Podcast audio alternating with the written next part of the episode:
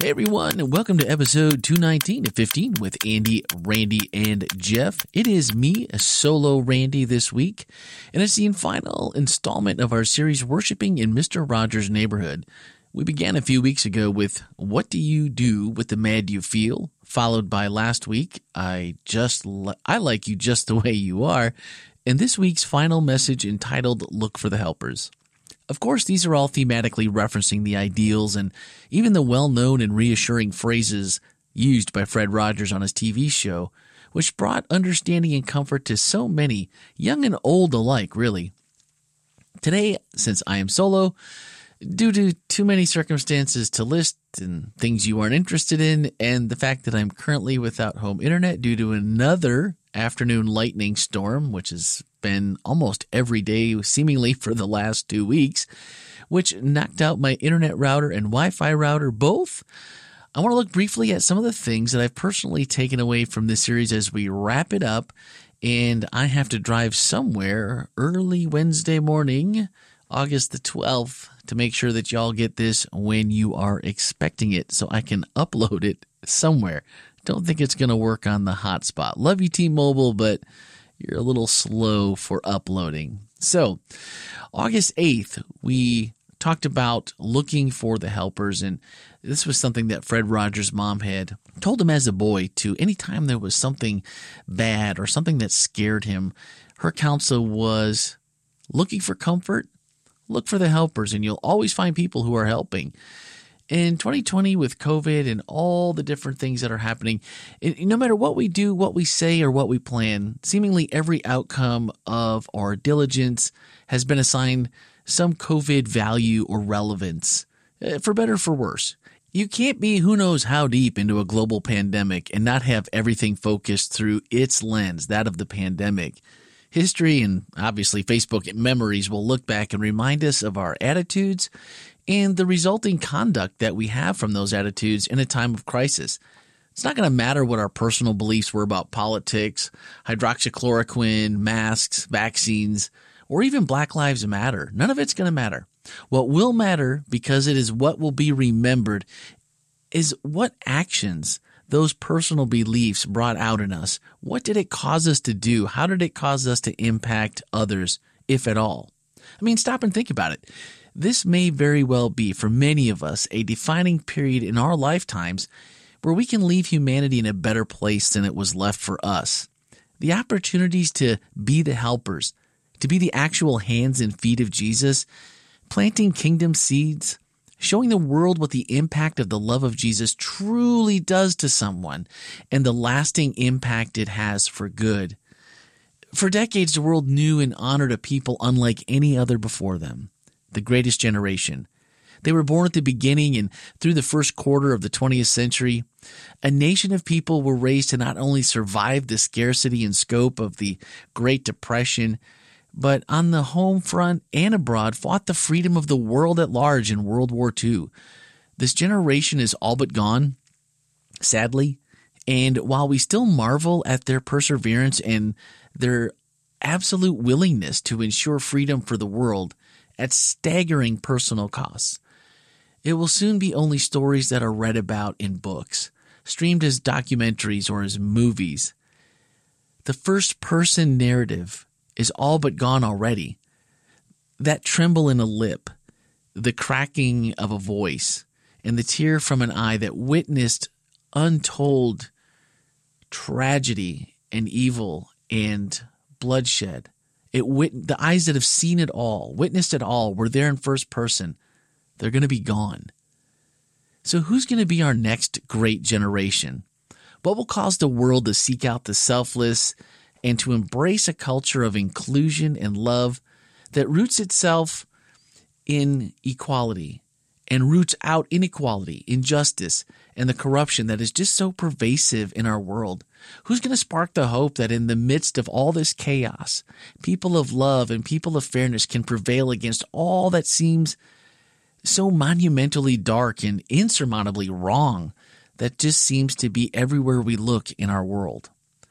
Last week, one of our whole life takeaways asked, How possible do you think it is for us to have no human as an enemy, but rather make enemies of hate, meanness, greed, etc.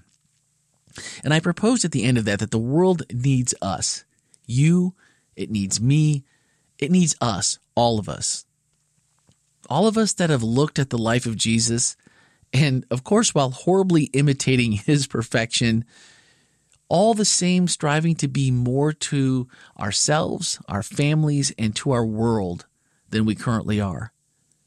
Answering the call to follow him and be kingdom fishers, Holy Spirit filled seed planters. Allowing the same love that brought us into the hope of more than this world can promise, let alone provide. Maybe the pandemic is just another historical speed bump on the road to the end of time. Likely there's much more to come, and quite possibly more that will leave us looking back and thinking, you know, things weren't that bad in 2020. But no matter what the future holds, we can begin today to change the narrative about what could be, what should be, and what is possible when we find the common ground in our humanity and that our worth is measured by our Creator, not our wealth, our skin color, our place in life, what we own, but by our Creator. Even for people that may not believe in Jesus or believe in God necessarily, finding that worth in our Creator. I'm encouraged by the intentional conversations we've had here at Whole Life Church. Through our recent series, we have been opening dialogue with each other, and through our weekly messages of togetherness, unity, against oppression of any kind and against anyone sharing COVID journeys and racial injustices that tell ourselves, that we tell ourselves, ah, that only happens to other people, not the good, godly people that we know and that I'm friends with. The courage of those among us who have shared their journeys of sickness, of death, discrimination, racism, the tears that have been seen and unseen, the hearts broken, and the spirits that have been trampled under all kinds of evil that we humans do to other humans every single day. The us versus them has to be replaced with I like you just the way you are. And of course, that includes every color, every creed, every orientation, denomination, and anything else that makes you different than me. Looking for the helpers has to be something that is both easy to find, but has to be rooted in that selfless love of Jesus and the eventual reward of the King who will say, I tell you the truth. When you did it to one of the least of these, my brothers and sisters, you were doing it to me. Nothing for personal gain other than the love you receive in return, the satisfaction of what is to come for both yourself and the people that God put in your path to lend that helping hand to. There is so much to do, and nearly every last bit of it isn't going to be easy. Delay isn't an option for those who are praying at this very moment for an intervening of something, of someone, pleading, God, if you're real, if there was ever a time I needed you, it's now. I believe there's someone with right now that's praying a prayer that has my name on it and that has your name on it. If we profess to be a follower of Jesus, then I absolutely believe that this is true. It seems a little scary until we realize two things the person praying is probably a whole lot more scared right now and at this very moment than we are. In that, in this world you will have trouble, but take heart. I have overcome the world. Add those two together, and it's not quite as scary, or there's a little bit more empathy for that person in that situation that you don't know about yet. I think back to when I was that person praying to a God that I grew up with, that I was taught about, but I wasn't sure of. But I was sure of the mess that I had made of my life without any appealing options. I just I couldn't see any. I didn't blame anyone but myself, but I also didn't know how to get myself out. I didn't know Jesus well enough to know that I couldn't. And how rewarding was it? How comforting was it when I realized that he could? And even better, that he would and that he wanted to. I'm hoping that you found truth and hope in these recent messages as I have, and that as we stand in the middle of so much anger and confusion and unknowns in our world right now, that we begin as friends and as a body of Christ community to see the chaos as an opportunity and a privilege to be the next greatest generation for the kingdom of heaven. And that will translate to a great generation here on the earth because so many people are in a spot right now. I've been producing a podcast called Hope Through Grief that some friends of um, of mine and people that we've worked with have started this podcast to help people through the grief process. And as you start to think about all the things that have happened with COVID and, you know, not being able to be together. And one of the things that they said that stuck with me is that they do a program called um, Grief Journey. And they tell people that the first thing you have to not do is to you just can't isolate. You have to find people. You have to find your people. You have to find someone to talk to, even if it's a, you know, just a, um, someone, a professional that you need to get in contact with. Doesn't have to be a friend, but you have to be with people. And during this time of COVID, and as we heard with um, Hurdley and her cousin, the physician that didn't need to be working at the front lines, but joined the fight against the COVID and the pandemic and put himself out there, and it cost him his life. There's so much need right now, and there's no, there's just not a good way for people to really be close. The hugging, the being together, the people that are dying in the hospital in isolation, not being with their loved ones. If there was ever a time that we could look at a situation and just be dreadful, I mean, this is it. But it's also, again, going back to our summer series with all of our whole life members and listening to those stories from Olga and the Shus and Linda Ryan and Hurdley. And now the last couple of weeks, Mr. Rogers' Neighborhood. Let's talk about racism. There are so many good conversations. There is so many people that are saying, I don't know what to do. I don't know how to interact in certain areas, whether that be racism or how do I interact because I'm deathly afraid of catching COVID and or bringing it back to one of my family members who might be compromised or might be in a high risk group. And our safety mechanism kicks in and let's just choose nothing. Let's choose to not have that conversation. Let's choose to not reach out and take a chance. And I'm certainly not encouraging anyone to go and do anything that would put yourself at risk or be dangerous or, you know, something like that. Everyone has to take precautions and take care of their personal situations. But again, I'm hoping that you found in these last eight to 10 weeks, these conversations and the different stories that have been shared that it's made you realize, like it has me, that this is the maybe a defining moment for us right now. How are we as a church? And by church, of course, I mean whole life church, but I also mean the body of Christ. We see ourselves as a church without walls, and that's what we strive to do and we strive to be better at all the time.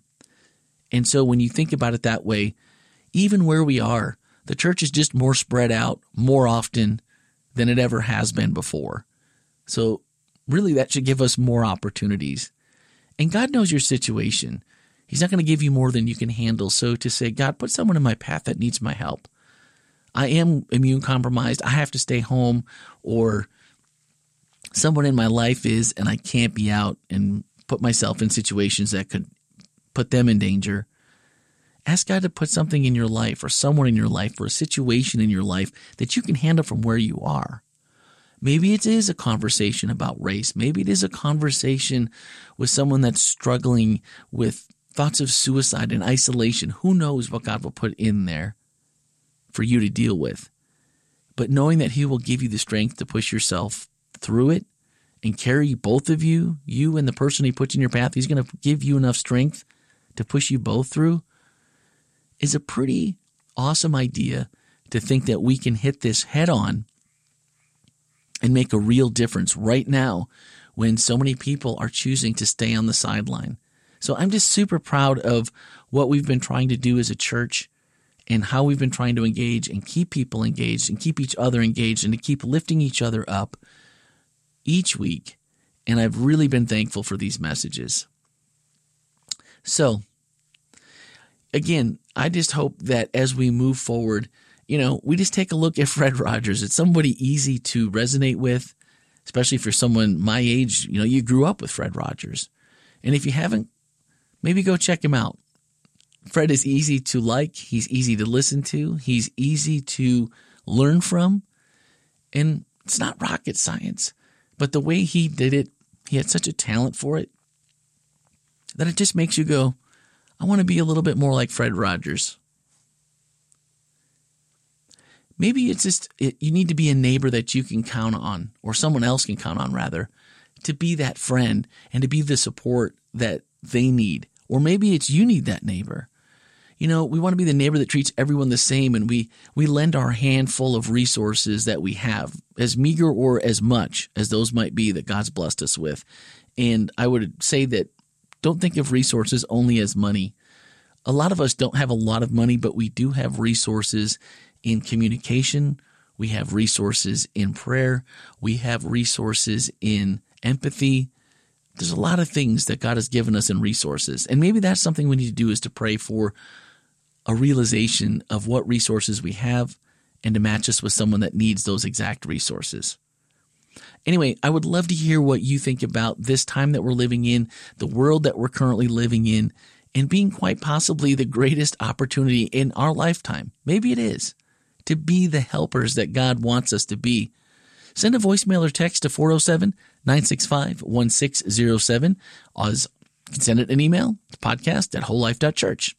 Would love to be able to share your comments if you leave me a voicemail, be happy to play that. And if you want to remain anonymous, that is perfectly fine. There is no list or contact list associated with the number that I just gave you. And so if you don't tell me who you are, I won't know. But I can still let your voice be heard to everyone else, even if you don't want to be identified. All right, our final thoughts this week come from the close of Andy's message because while leading the charge sounds brave and noble, we all need a place to start. Andy left us with this challenge. He said, This week, choose altruism. Consciously choose to take the focus off of you, your worries, concerns, your fears, and decide how you might reduce another's worry. Relieve one of their concerns, bring courage and bravery to their fear, lay down your life for them. Lose your life, and in that losing, you will find it as you fully engage in serving the people in your sphere of influence. That just sounds really, really inviting. And I would just say this week, my prayer is going to be for God to put someone in my path. You know, maybe I don't know what resources I have, and maybe I don't know what somebody else's needs are, but I'm pretty sure God can take one and two and put them together and make sure that their needs get met. So that's going to be my prayer. All right, that's going to do it for this week. But before we go, I just want to say a big thank you to a couple people. I want to say thank you to Olga Belnick, Dr. Vincent and Grace Shu, Linda Ryan, Dr. Hurdley Paolini Reed, Atara Smith, and Stanton Reed. Of course, thank you for staff for this whole series that we've been doing the last two and the way they've tried to encourage us to see things that are happening and to put a context with them and to give us hope and to challenge us to go and be the church without walls. But for those that I just mentioned, thank you for your willingness to engage and share your life and your journey so openly in a way that just makes it easy for the rest of us to engage, or at least easier. You've led us as a community in a very difficult set of conversations and realities that are paving the way for us to lead in our community outside our walls and outside our church body and in our spheres of influence with love and a better understanding of the true love of God because you've shown us what that looks like to cast your fear aside and to take things head on even when they're uncomfortable or you don't want to do it. So just know that you are appreciated. All right, that's going to do it for this episode. As always, join us next Tuesday evening and every Tuesday evening for Speaking of Grace, which is our message in podcast format. In case you missed the message last week, it's easy now to take it on the go. And if you need a link to that, swipe up in today's show notes and you will find it there in every episode. And of course, next Wednesday morning, as usual, it's going to be episode 220. And I'm anticipating that Andy and Jeff will both be back as we go into our new series called Whole Life Discipleship and what it means to be a whole life disciple. So that's going to be next Wednesday on episode 220. So definitely don't want to miss that. We look forward to seeing you there and hearing from you. So 407 965 1607 or podcast at wholelife.church. Let us know what you think. As always, truly, thanks for listening, and I hope you guys have a great week.